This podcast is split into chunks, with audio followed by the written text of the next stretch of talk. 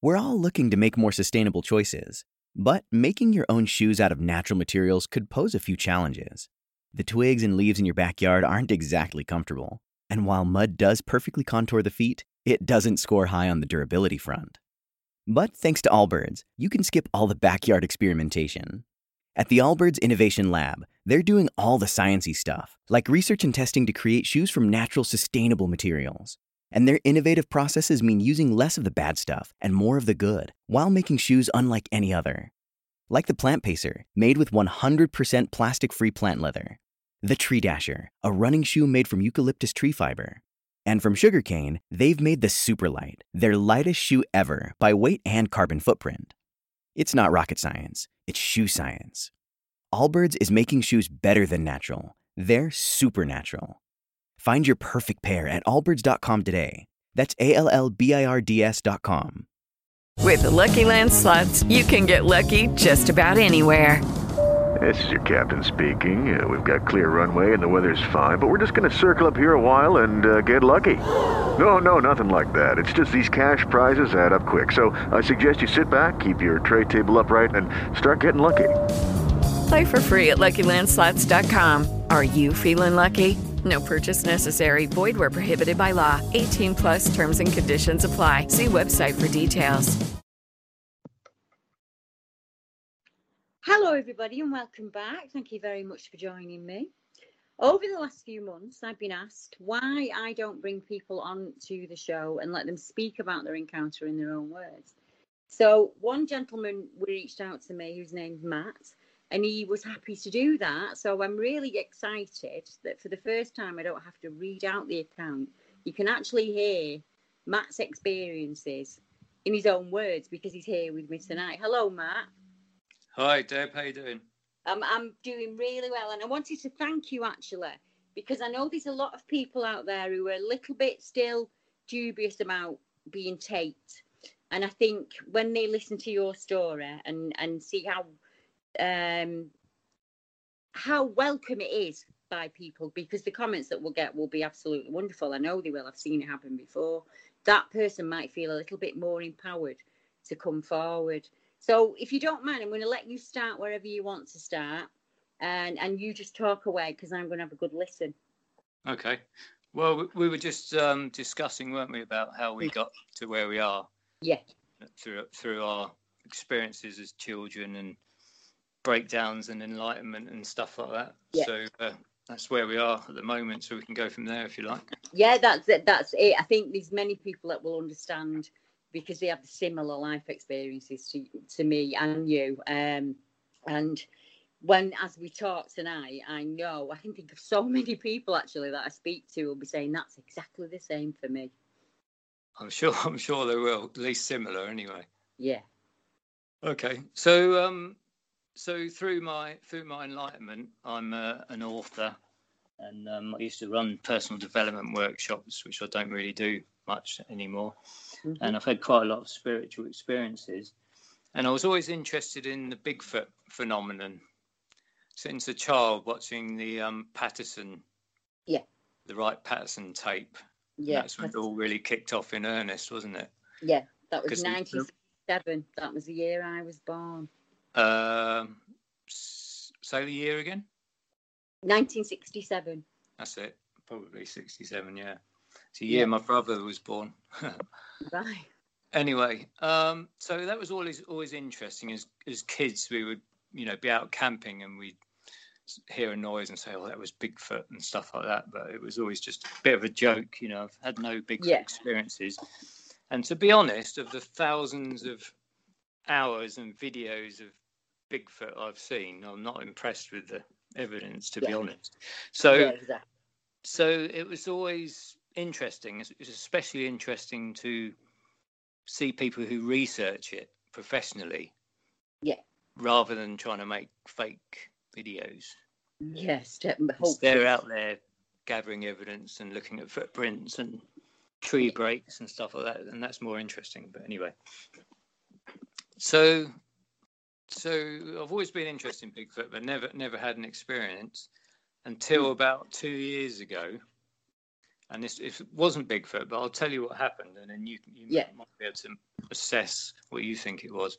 But anyway, I I go out at night taking photography Mhm. of photographs of the Milky Way and the stars and stuff. Oh, And, and at first, because I was enthusiastic and it was lovely to get out at night, and I've always been through my enlightenment, I've always thought of the universe being in harmony and, and at oneness and peace and stuff. So when I'm out at night in nature, and it's just me and the stars and a field and a few animals and a few trees, it's always been peaceful. Yeah, yes. Yeah, I understand that. Yeah. until about two years ago. and uh, anyway, I was I was um, photographing in a town called Wroxall on the Isle of Wight, uh, not far from where I live. And it was about eleven thirty at night, and there's a, a house there called a- Appuldurcombe House, Right. and I was parked up the road on the way up to Appuldurcombe House, standing on my own, just taking photos. Basically, it was a nice, clear night. It was in the summer. Could see the stars clearly and stuff. Uh, not far from the village of Wroxall, so there's a little bit of light from the towns and stuff. But Yeah. it was quite a dark spot, really, because you need a dark spot for photographing Yeah. the Milky Way. And a group of party goers, which were actually a wedding party, were staying at the Appuldurcombe house, and they walked up the road from the pub, Mm. and none of them had torches or anything. They just heard them coming, and, and I turned put my one, my my phone light on, and started chatting to them, and they were all interested in the photography, and we had like a little mini workshop, mini Oh. Milky Way workshop. There was about Really? twenty people there, and they're all saying hi and having a good time, and giving me their contacts on Facebook and stuff like that. And after a few minutes, they wandered up to Appuldurcombe House, which was about 200 yards up the road. And I just carried on about another 20 minutes taking photos, stood there on my own, no big deal. Suddenly, you probably like resonate with this, but suddenly it went really dark, Yeah. really quiet. Normally, you're hearing like trees rustling or Yeah. cars going by in the village or something, but it just went really quiet and really dark. And I became aware of something standing close to me. Right. Within about 20 feet of me, it felt like. Right, just I just Mm. felt like presence. Yeah. That you know you're not alone. Yeah, if you if you were stood in a nightclub or a train station, right, and someone came and stood up behind you and was staring at the back of your head, Yeah, you feel it. within a few minutes you'd notice it, wouldn't you? And you'd Yeah, you. Yeah, it, and you you'd do. turn around and go, "Hang on." Well, it felt like that, but it felt like intuitively, it felt like within twenty feet of me. Yeah. So, because of my spiritual background and stuff, I didn't think much of it. I I was get like, you. I was okay. Uh, I, there's a ghost or Yeah. you know a demon or whatever. Yeah, the- whatever your problem is, hang out with me. I'm taking photos. It's not a problem. Do you know what I mean? I'm Yeah. not. I haven't got a problem with spiritual things at all. So it didn't worry me. Just made me think. Oh, okay. So I carried on for a few more minutes taking photographs and stuff until whatever it was growled at me. Oh. Right. That was when I started, you know, things started to shift and change a bit. Um, it, it growled, and it was like a. I immediate, I immediately thought intuitively it's a big dog Right. because it was that low down growl in its tummy, I was Yeah. going to ask you to describe the growl. Was it loud and low deafening? down, Right. low, low, you know, low frequency, Yeah. the kind of tummy growl that humans can't do. Yeah, I get you. Yeah. So it's definitely an animal, and I thought big dog immediately. Right. And um, you know, they call it a guttural growl, don't they? Yeah, exa- exactly that. A guttural growl. I could try and do it, but I can't do it with the growl. I Mm. can only do it with the vibration. But it was like grrr, Right. and deeper and slower. Yeah. Yeah. And I thought, big dog. was a big dog out in Wroxall? You know. Yeah. Where's So the I- owner?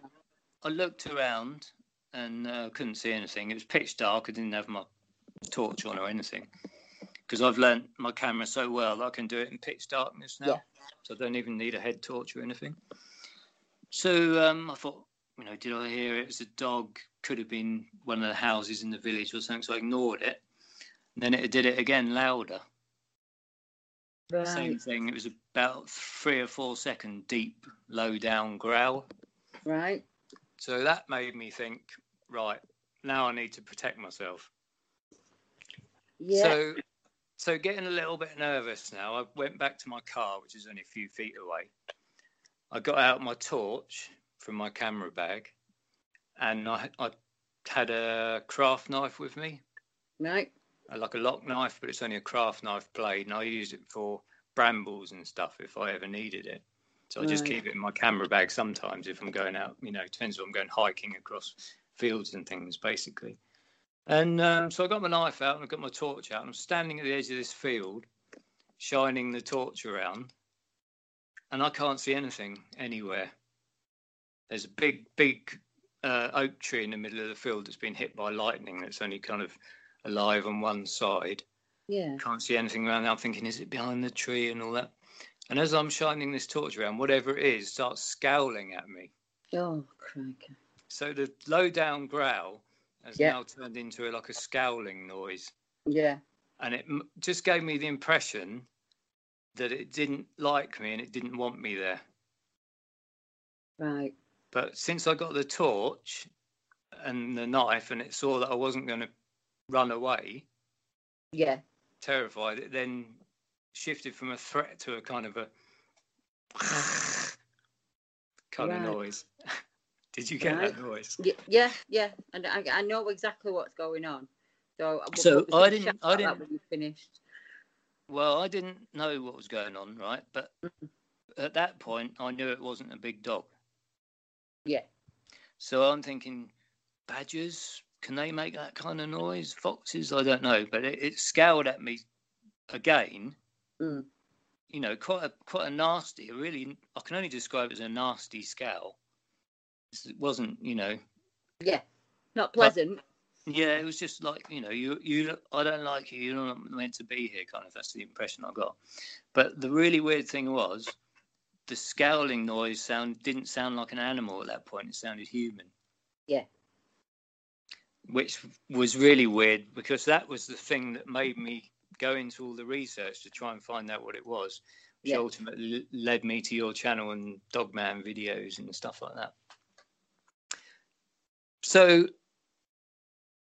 so I'm standing there going, "What on earth is this noise?" Shining the torch around, not feeling all that confident by now, you know, not quite ready to run for the car and run away, but you know, thinking about it and um, whatever it was, then moved away from me across the field. Well, I thought it was across the field, Yeah. scowling as it went, Right. not growling anymore, scowling at me as if to say, Mm.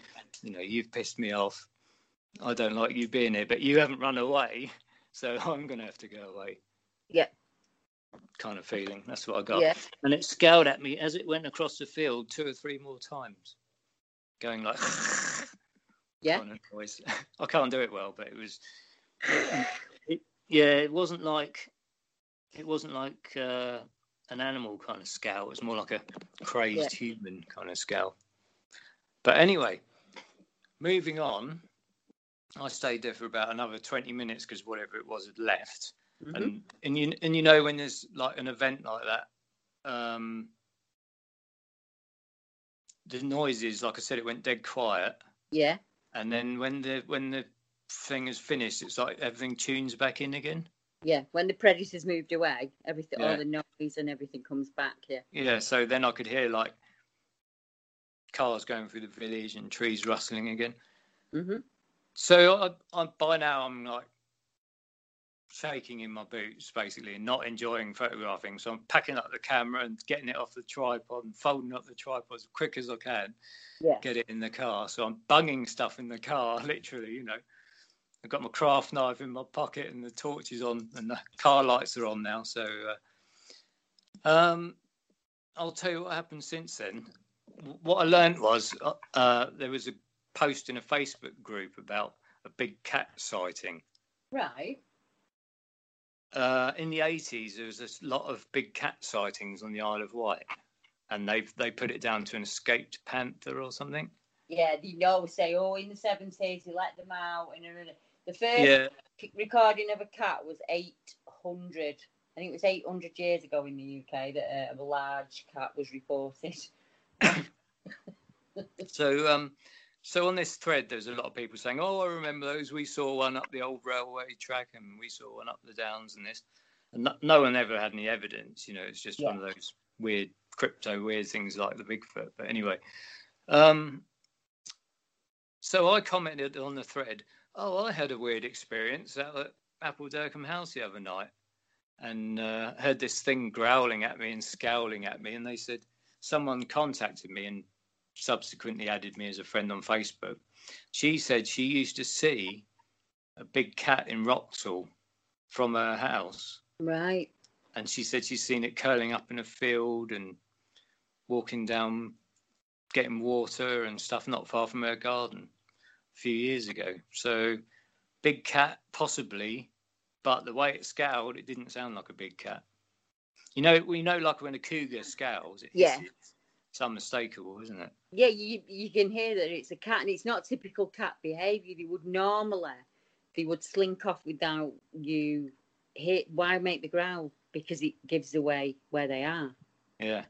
And and the other thing is I was stood so my car's parked by the road and I was stood by a fence and uh, standing at the edge of this field shining my torch around looking for whatever's making this noise. With hindsight, right, because I, 'cause I thought it was within 20 feet of me. With hindsight, I think it was on the other side of the road behind me, behind the tree line. So it's probably behind a tree or something, or behind a fence behind me, and I was looking in the wrong direction. Do you- have you ever heard people when? Because obviously you've researched into Bigfoot and Dogman. Have you ever heard that they're not Lucky Land Casino asking people what's the weirdest place you've gotten lucky? Lucky? In line at the deli, I guess? Aha, in my dentist's office. More than once, actually. Do I have to say? Yes, you do. In the car before my kids' PTA meeting. Really? Yes. Excuse me, what's the weirdest place you've gotten lucky? I never win and tell. Well, there you have it. You can get lucky anywhere playing at LuckyLandSlots.com. Play for free right now. Are you feeling lucky? No purchase necessary. Void where prohibited by law. 18 plus. Terms and conditions apply. See website for details. Lucky Land Casino asking people what's the weirdest place you've gotten lucky? Lucky? In line at the deli, I guess? Aha, in my dentist's office. More than once, actually. Do I have to say? Yes, you do. In the car before my kids' PTA meeting. Really? Yes. Excuse me, what's the weirdest place you've gotten lucky? I never win and tell. Well, there you have it. You can get lucky anywhere playing at LuckyLandSlots.com. Play for free right now. Are you feeling lucky? No purchase necessary. Void where prohibited by law. 18 plus. Terms and conditions apply. See website for details. With the Lucky Land slots, you can get lucky just about anywhere. This is your captain speaking. Uh, we've got clear runway and the weather's fine, but we're just going to circle up here a while and uh, get lucky. No, no, nothing like that. It's just these cash prizes add up quick. So I suggest you sit back, keep your tray table upright, and start getting lucky. Play for free at LuckyLandSlots.com. Are you feeling lucky? No purchase necessary. Void where prohibited by law. 18 plus terms and conditions apply. See website for details. a theory really, but people talk about them being able to throw the noise. So it's as if the noise is coming from a different area. It's quite confusing. It's like shocking. Well, I've, I've heard a lot of strange things about dogmen and Bigfoot, Mm. but that's my, well, not my only experience, but that's my experience. So I haven't had any experience of that, so I can't really comment Yeah. on it one way or another. But I, I did have um, a couple of other experiences since, if you want to hear about them. I just wanted to ask actually, what do you think about? You were there. You've got no lights on. You're quite happy being in the dark with your camera. hmm So you, you you're there. You're in a decent spot, and the noisy wedding party come along, Mm-hmm. and then they go, and it after a certain amount of time, the atmosphere changes. So let's let's just hypothetically say something was in that area anyway. You it didn't spot because you were there taking your photographs. It probably waited till the wedding crowd went past and dispersed. And then as it's come to move through where it wants to go to hunt, there's you. Click, click, click, click. Does Yeah. camera- yeah, does your camera Bumped into me, You know? bumped into me, and went, "Who's that?" Ugh, that. Yeah, Ugh. like a dog. He? Yeah. So, and any animal that natural animal, and, and people will say, well, she don't know because she's not a naturalist. Most animals will not reveal themselves. They will just move off. That growl is to test your mettle. Mm. You get a lot of reports where people say, until I stood up to it, it it changed. It wasn't happy it was there, but it Mm. moved off because I think it sensed that I was not to be messed with or not to be to be played with. You weren't running screaming from the area, which is what the growl was meant to make you do. Yeah. And you, you've acted completely differently. And when you said to me that we all have a space, people call it like um, when you're in a lift and someone stands in your personal space. Mm. That's our energy. We have like a radar, so it picks up on things around us. And the more in tune you are, the larger that that radar is. So Mhm. you've picked up that something's come into your personal space, and you've tuned into it, and you've been, oh right, I'm okay with that, and it's probably not the reaction that it's had with other people. Do you get what I mean? That very Well, I've had enough experience of the spiritual mm, not to be afraid. Yeah to be calm with it. And so I thought it was. I thought initially it was a spiritual thing. Yeah, I get you. So I wasn't that fazed by it until it started sc- scowling and it didn't sound Yeah. like an animal anymore. That's when it got a bit weird. Yeah. You you do I do hear that, so I wanted to put your mind at rest with that a little bit. Per, Hmm. My personal opinion is I think it's something canine. It did. It sound. It, it made me think it was a big dog initially. That's it. I was just thinking the first thought that came into your head is usually the correct one. So Mm. you, you, what you're picking up on, you, you using your animal brain as well, has gone straight to canine. So you've not gone ape, and you've not gone cat. You've gone to the canine, and then you've done that thing that us humans do, where you try and explain the experience away by Mm. saying, "Well, it could possibly be a cat." Didn't sound like a cat, didn't act like a cat, didn't do what cats do, but that's the only possible reasonable explanation I can come up with. And it could very well have been a cat, but to me, if your very first initial thought and you're very intuitive has gone straight to dog, then that's where we should be looking.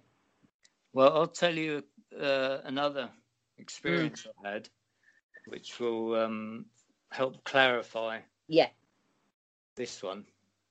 And um, something else I heard in the video. Just I'm just going to mention it quickly. yeah, You might, might find a bit amusing. I'm not sure if it was one of your videos or another channel, but um, someone said that Dogman, in general, being of the canine genre, have very keen sense of smell. yes, And he said he had an experience once and got harassed on his farm because he his dog and then he peed against this tree. And since that point, he started getting harassed by dog man on his farm. And he reckoned it was because he it was a marking post.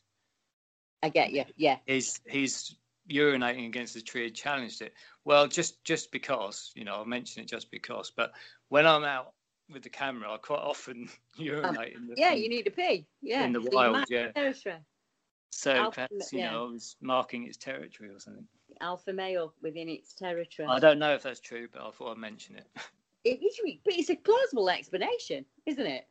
Quite a Mhm. you- you're in its area. It might go through that area every night, and then you're there. Well, one of the other one of the other plausible explanations I had was that it was um, I'd tuned into the unconscious, which, if you understand the way Yeah. the human mind works, you you might get get Yeah. what I'm on about. But it could have been a kind of well, my experience is when you're in touch with some aspect of the unconscious mind, you experience it as real.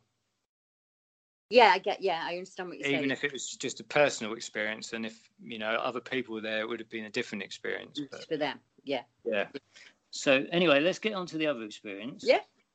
Because that'll give you give you a better kind of bigger picture of what was going on Yeah. anyway so that was in the summer so i think it was the, the following winter mid kind of december i could check the dates actually because i've got all these photographs on my camera Right. uh, so I wanted to catch the full moon Yeah. coming up, coming up over Carisbrooke Castle, which is near Newport on the Isle of Wight. Right. And um, because it's winter, and the moon's coming up quite early. The moon was coming up at 7 p.m. It's a good time for me to go out the camera because it's not late. Yeah. And I don't have to stay out long because it's cold and stuff like that. And and you know, not being funny, but when it's earlier, it's not so frightening. Yeah. So when you're out at midnight at 2 a.m., it's a bit more exciting. Do you know what I mean? Yeah. So 7 p.m. there's lots of people around, and it's just not not a big deal, you know. Yeah. So so I'm up at Carisbrooke Castle, waiting for the moon to come up, and there's a drama club in the castle. So there's people parking up ne- near my car Yeah. and going up through the castle gates and stuff. And I actually got a really good photograph of some people opening the gates, and they've got their torches on. So the so the arch to the castle and the main gate is all illuminated. Oh, very atmospheric. So I got a nice long exposure photo, and then I took another photo of the moon coming up and uh, put them in as a composite. So I got a nice freaky castle moon shot. Well, anyway, I was, I was shooting the moon, and, and they'd all, who whoever was going in the drama club had gone in, and it was half an hour later, and it was quiet, and the moon was coming up, and I got some pictures, and uh, I heard this stick tapping on the floor Right. on the other side of the car park. It was about half seven, getting on for eight o'clock by now. And uh, I just, you know, I noticed it. I didn't think anything of it really. Just heard this stick tapping. And like you say, intuitively, Mhm. I thought, I bet that's someone walking their dog and they're tapping a stick because they're Yeah, as you go scared along. at night and, they're making a noise to let Mm. whatever they're scared of know it's they're there. Do you I know what I mean? Yeah. Like someone walking down a lane at night might whistle Yeah. loudly. Do you know I what I mean? that's also for your own confidence, isn't it, when we do that? Yeah. So, so I hear this stick banging, and it, it turns out to be this lad. I suppose he's between 25 and 30 years old, and he's dressed very scruffy, scruffily. Mm. And if, if the person ever hears this video and it was you, I apologise if it had nothing to do. I apologise in advance, and you'll see why in a little while. But anyway, he's dressed scruffily, like not like hippie, but like a homeless person might Yeah. be, like cargo pants, lots of layers of clothing, but dirty, you know, dirty hair and stuff. And he's walking along, banging the stick on the floor, kind of a walking stick, thick pole kind of size Yeah. stick. And he walks up the end of the car, comes out of the castle grounds, walks across the car park, and this is still like fairly early in the evening, so I'm not fazed at all. Yeah. Walks up the end of the car park, disappears through the end of the car park. I thought, oh, he's gone down the public footpath. Yeah. End of story, right? Well, anyway, I started getting weird feelings. Mm. Started feeling nervous, and you get a bit, what's the Yeah. word? You get a bit freaked out. Yeah. Normally, I'll get, get that on my own. It's very late at night, but it was like eight o'clock. I'm starting to get freaked out. It's really dark. It's not feeling good at all. So I'm thinking about packing up and leaving. Yeah. And I see something run across the top of the castle wall quickly. So the intuition said fox Right. because it was that sort of speed, you know, legs Yeah. moving quickly. And but I couldn't see it was a fox, but I just thought I saw something run across the top of the castle wall, the lower wall, which is nearer to where I was, not the high wall. Yeah. Uh, you know, the moat wall. So I'm like, right, I've had enough of this. Mine's playing tricks on me. I'm going to put camera in car, and I'm packing up, and Yeah. you know, stood there and just looked around, nothing going on. So right, get in car and I'll leave. So this is about half an hour, three quarters of an hour since I saw the bloke with the stick, Hmm. and I drive down the lane, and blokey's walking down the lane. Right. So it's taken him half an hour, three quarters of an hour to walk about 400 yards, Right. which is a bit strange, yeah? Yeah. So that was my Carisbrooke Castle experience, which is no, most people say no big deal. But the next day, when I get up in the morning, Mhm. there's a article in the Isle of Wight County Press, and 11 sheep were killed Oh. in the Carisbrooke Valley, and it was a full moon. Oh. And they said it was by a large canine, a large unidentified canine. Yeah, a large unidentified canine. That's normal. Right. Yeah. So this is why I apologise to the lad if it had nothing to do with him. But I've been up the car park in daylight since, and I can't see a footpath at the end. Yeah, you can't see where he's gone in. Right, there's a barbed wire fence mm-hmm. and thick brambles, chest height brambles. Right. Right, and the other side of the fence is there's about a 30 feet drop straight down, not a slope, straight Mhm. down, and there's a field full of sheep. Mm. So Wow. you know that the mind puts two and two together and makes five. Well, anyway, I just thought it was strange because the 11 sheep were killed that night, Yeah. and I'm thinking, now that's getting rude because I'm up there photographing, you Mm. know, and I'm a child of God, and this shouldn't be happening around me. So you know, did Matt- it follow? Did it follow me up to the Carisbrooke Castle? Matt, is there any possibility that what you saw moving on the wall was energy? Possibly, possibly. I didn't see anything, but it was so dark. It was just Yeah. like a silhouette of a something. Something moving. Could Yeah. possibly, yeah, could possibly be energy. I think you've tuned into the area again when you've gone in.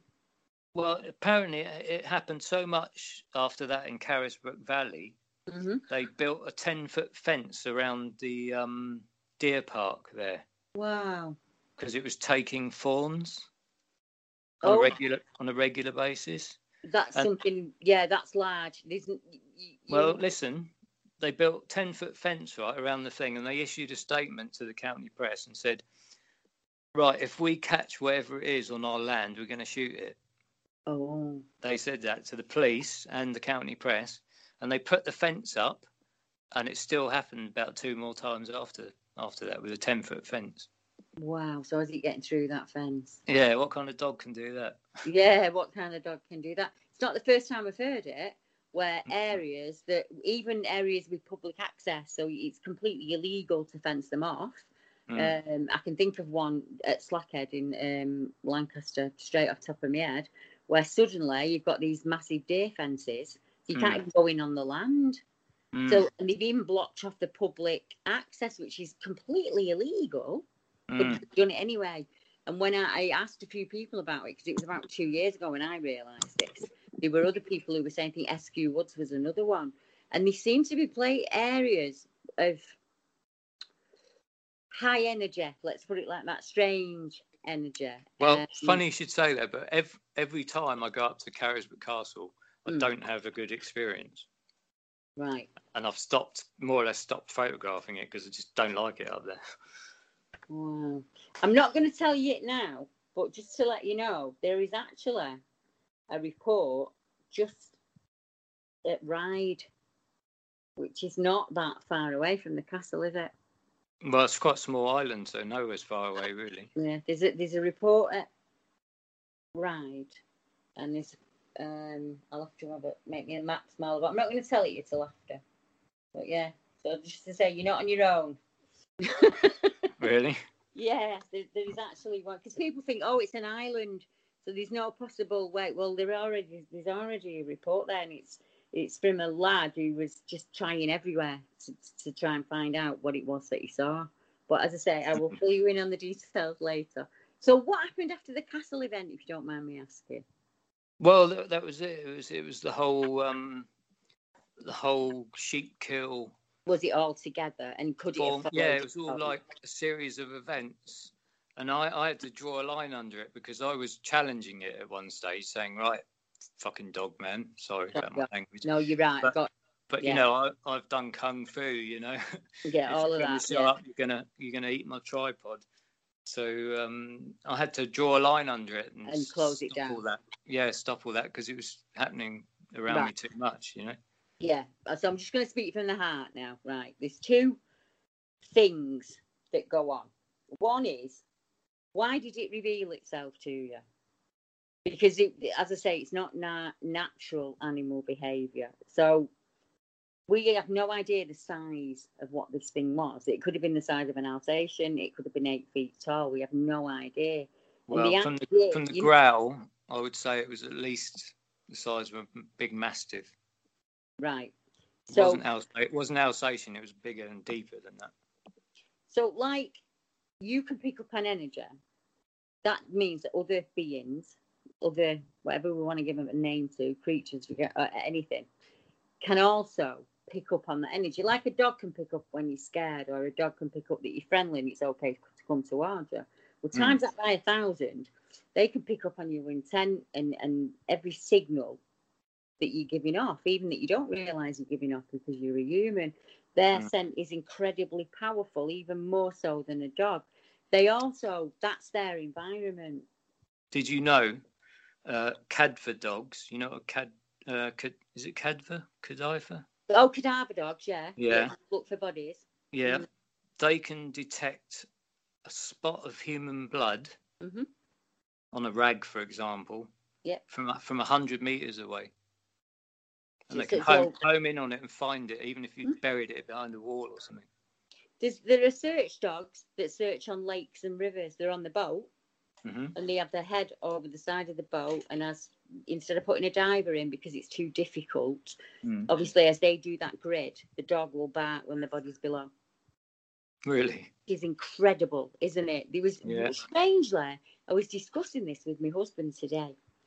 I was watching a program and it was about cadaver dogs and the way they train to rescue people from buildings.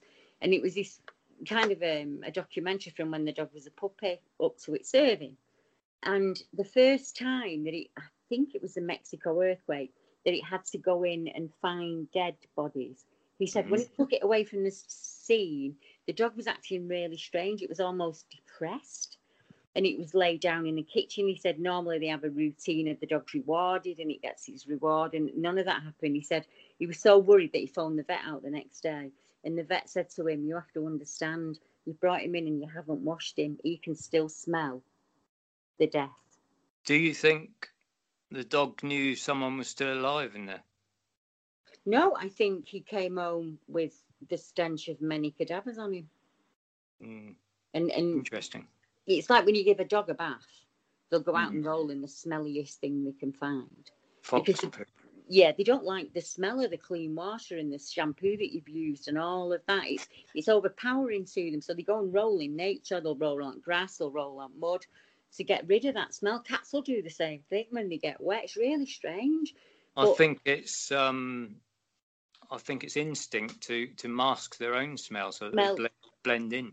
for safety. Exactly. I didn't even think of that. You, you're right there, Matt. It is, isn't it? It's to blend in like a, a hunter will rub on Because it or a bit of in, the- in the wild they are predators, aren't they? Yeah, most definitely. So if we're dealing with a dog man, we're going to use the word dog man, Mhm. just just for instance. If we're dealing with a dog man, there is two courts of thought. One is that because you are open like a beacon and you can connect with them and they can connect with you, then there's some kind of relationship or bond going on. And you Mhm. may have early memories of wolf like creatures or being drawn to wolf like creatures. The mm, other one we have to look at is that you were in an area where something was a, a predator. That's why it goes quiet. A predator comes in, and you're there taking you. And as we say, he's a bit pissed off that you're there, and you know you're in his thing. So he's tried scaring you away, and you've stood up to him a bit, and he's growled a bit more, and he stood up to you a bit. I think you've been very lucky there, and that's he's that's why he's gone off. I think if you'd have reacted like prey and run, things might have been different. And yes, Mhm. they can follow you. Yes, they can follow you from area to area. They can even follow you home. And something as simple as just being really involved in the subject or interested in the subject, you're almost putting an advert out there that you want to interact. Well, funny you should say that, but I do. Um, if there's some area of doubt, Mhm. I do kind of tend to call it out a bit. Right. know, I say, right, well, if you're real, show up then, you know. Yeah, and my, my joke in my mind for quite a long time, it was a long-standing joke, which I've since had to um, repress to some extent since my experiences. But I was I was used to say, show up and I'll give you a sausage. so you you- you're not only meeting it as an equal, you're kind of derogatising it as if say you're. Well, no, it wasn't you. derogatising. It was um, offering it a oh, gift, Oh, I get you. Right. Peace offering. Oh, like Mike and his sausage rolls. I understand now. Yeah, don't eat me. You know, you know, have a sausage kind of thing. Yeah, yeah. It was a it was a joke around sausage, but No, I get you now. I misunderstood what you meant. I think the fact that you've you decided yourself that you were shutting it down is why it stopped because you you made that decision that you wanted to shut it down. Other people are a bit more curious and they want to. Yeah, and if you're frightened, if you're frightened, Yeah, you're you- also you're also obsessing about it. Yeah, it- yeah. You're But I was I was still for that. Yeah. I used to fear the fear, Matt. So I wasn't fearing the actual event itself. I was Yeah. fearing thinking about the event or fearing Yeah. thinking the event was going to happen again, which was just, it was like, as I said to you before, it was like a sarcophagus. It's the same with a lot of um, spiritual phenomena. Yeah. Which, which is what I well, I- well, I have to define spiritual here because the phenomena aspect is more unconscious, but the actual spirit is visionary, is you know Yeah. the thought of God. So it's a different aspect people need to understand about what spiritual is because there's quite a lot of confusion there. Yeah, I, So, I, um, use, I misuse the word because when I speak of spiritual, I mean like the universe. But yeah, it's I mean, I mean thought, thought generally, right, I get you put, just putting it out there. Spirit. Yeah. Yeah, yeah. so it's the same. It's the same with a lot of spiritual aspects. The same with um, the UFO phenomenon Yeah. and and ghosts as well. If if you're researching it or if you're afraid of it, Mhm. you're inviting it in at yes, some level.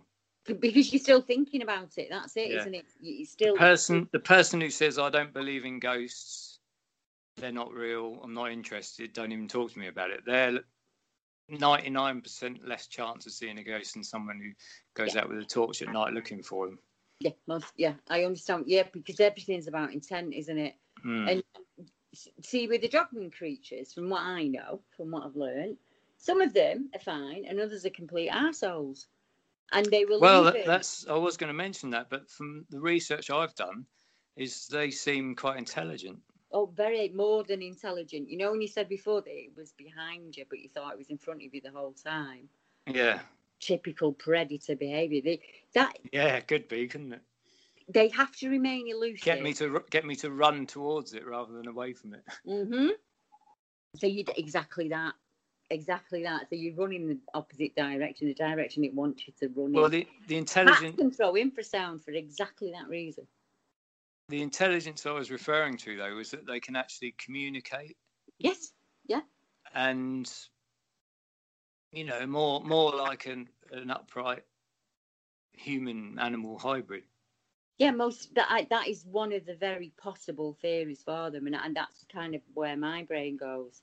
Mm. Some kind of engineered hybrid. I've heard interviews, first first-hand interviews, and people said, so, well, I don't know if you heard the one in North America. Some guy, hunter guy, was out with his um, hunting rifle, high-power hunting rifle, and he said he said a, a wolf head popped up, Mhm. and he had it in his sights, and it suddenly started running towards him on two legs, and Right. he shot it, and and hit it with a headshot, and it Mhm. carried on running towards him. Yeah. He shot it again, hit it in the body, and then it kind of swerved off at the last minute, and ran back into the woods, and he shot it again from behind, Right. and um, he said he was sat down the woods one day, and he says he goes into the woods to like tune into nature, and he never takes a phone with him, and he's you know he's a very in touch with nature kind of woodsman. Yeah. And he said he was sat in the woods one day, and he felt kind of breath on the back of his neck, hmm and the dog man had silently stealthed up to him, and he said he sat and had a conversation with it, Yeah. and it told him that the the one he, he had shot was a juvenile, Oh. and the, the other dog men were pissed off with him, and Yeah. that, that this this chief dog man had, had told him not to kill humans, and he told him all this, and the guy was sobbing on the phone Mhm. as he told the story. He wasn't making it up. So whether it was um he'd had an experience in his mind, you know, a dream-like experience, I don't know, but No, the, as I said to you before, some of them can almost be guide-like. They exactly they, they don't appear to be ultimately violent towards humans. It's kind of there's like you say, there's good good people and bad people, but Yeah, I think it's a bit like that, and I also think that not all of them are in control of their own destiny. There, there are some that are almost enslaved by other beings. So, um, was it on your channel I heard recently that that um they try and capture them the military try and capture them when they're young. the, the that's not uh, what I've, what I've said, but I do agree with that. I think the younger they can get them, they almost use them like a weapon. Yeah, I've heard Yeah. they they indoctrinate them hmm and try and what's the word, tame them, It's the and they ultimate u- soldier. use them as um use them as super soldiers. Yeah, it's the ultimate soldier, isn't it? When you think about it, there's Mm. two descriptions that come in for dogmen, and I think of them. That there's one of them's your typical werewolf, your hammer house and Yeah. forest tail. It's got um, dog-like legs. It's got claws and paws and that kind of thing. And Mm. then you've got what you, we would, I would now call a bipedal wolf, but what was called in history a wolf-headed man. So you've got the body of a man, Yep. the muscular There's the- um medieval paintings of reli- yeah, yeah, yeah. of religious people with, with dog, dog heads. heads. Saint Christopher was said to be a cynocephalese, a Mm. dog-headed man. Um, there's a very famous story in England in history that was written down about the Scottish wolvers, and they were dog-headed men. And if you were kind to them and you left them gifts and things like that, they'd return the favour. So if you ever didn't get a catch of fish, um, they would leave one on the doorstep for you. like Bigfoot, Like, yeah, this almost gift gifting whole, what's the what is it symbiotic relationship Mm. between them? Yeah, and I've- there's the Ben, I've heard- Benandanti is another kind. that The Benandanti were also a wolf-headed race. That they would fight at night against the evil. I've I've heard there's as many types as there are types of canines. There's ones that look like hyenas. Yeah, this yeah, I've got reports of There's ones with hyenas. stripy coats, spotty coats, Yeah, black- raggedy, ill-looking. Yeah, yeah. grey ones, Mhm. brown ones. Think of dogs. Just take your typical dog. They started Mm. off as a wolf. Look how many variations there are of them now.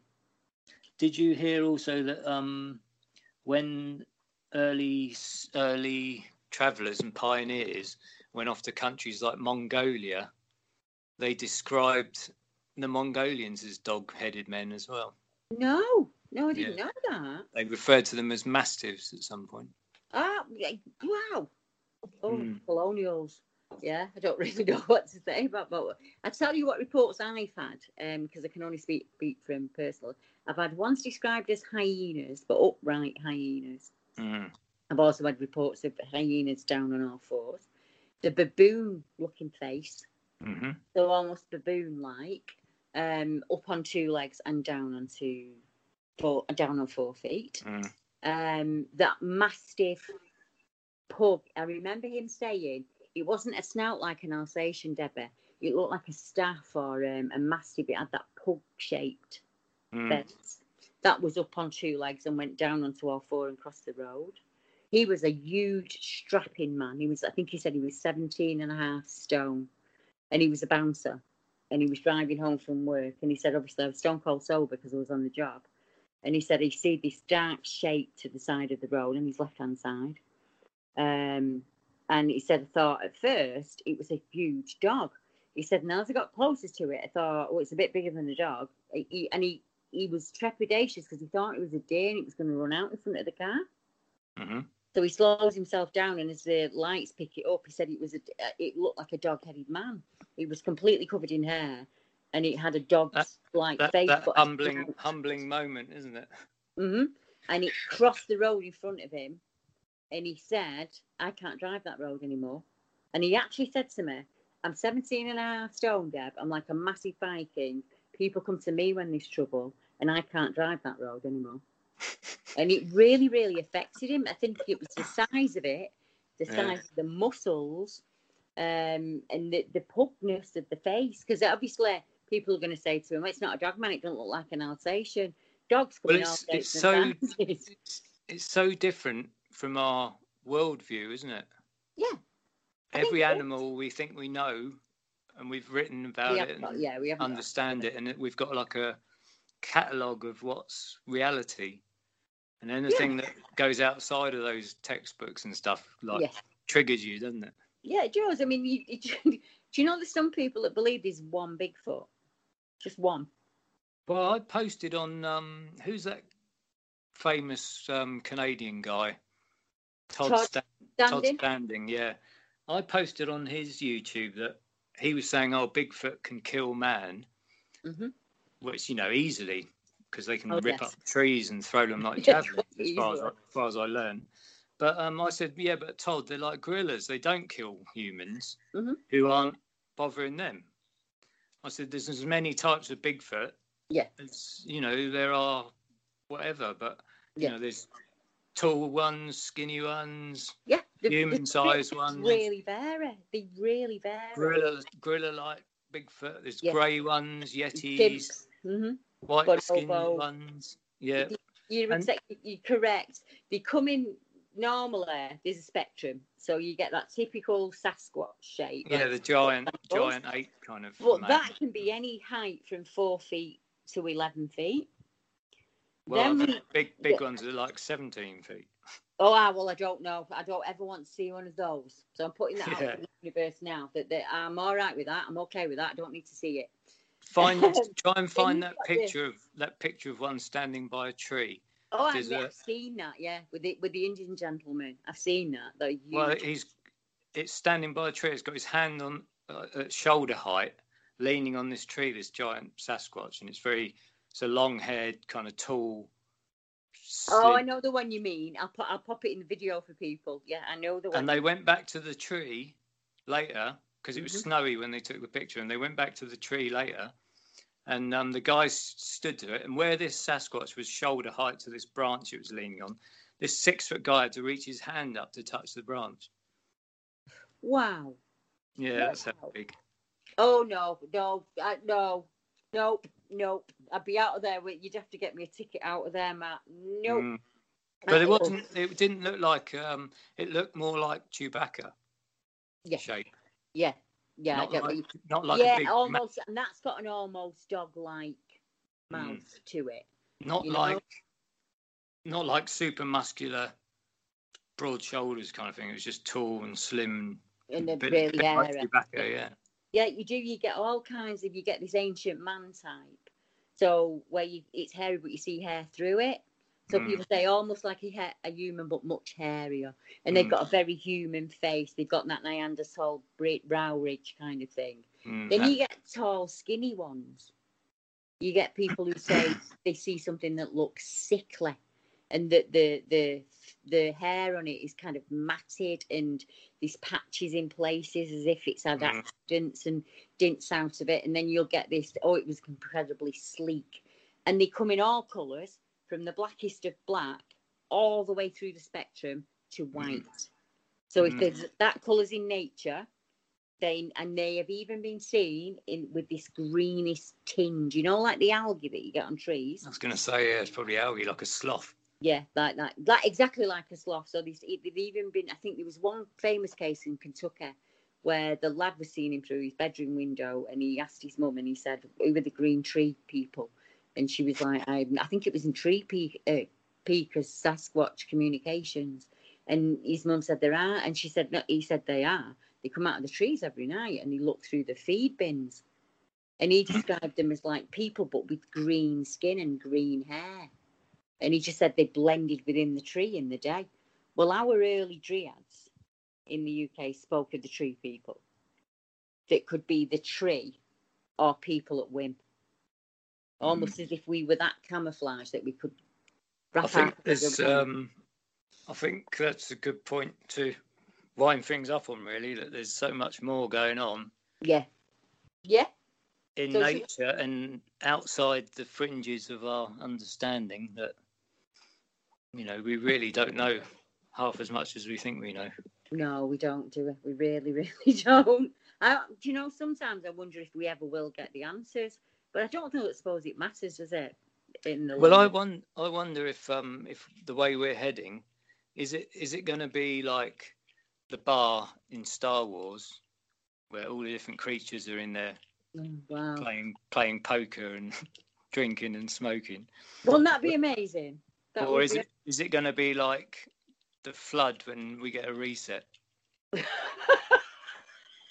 Can I? Can if we can vote? I'm going for the first. Let's go for the first one.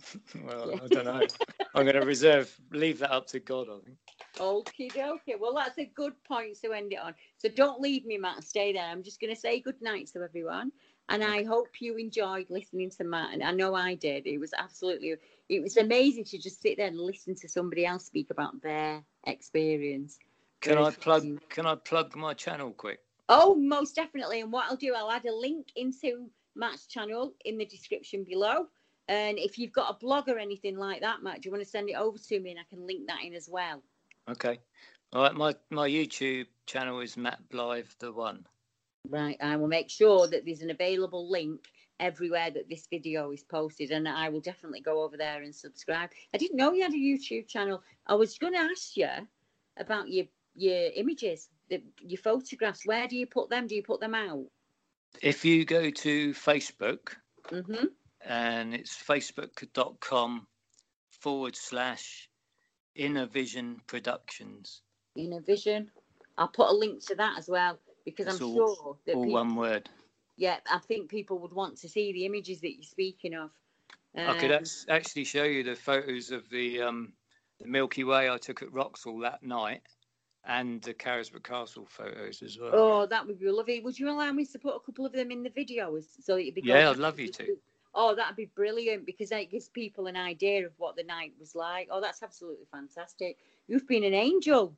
So until next time, everyone, um, and I will be back with another uh, episode not too far away. I'm I'm really excited. I'm on a bit of a buzz. So good night, everyone. Thank you. Good night.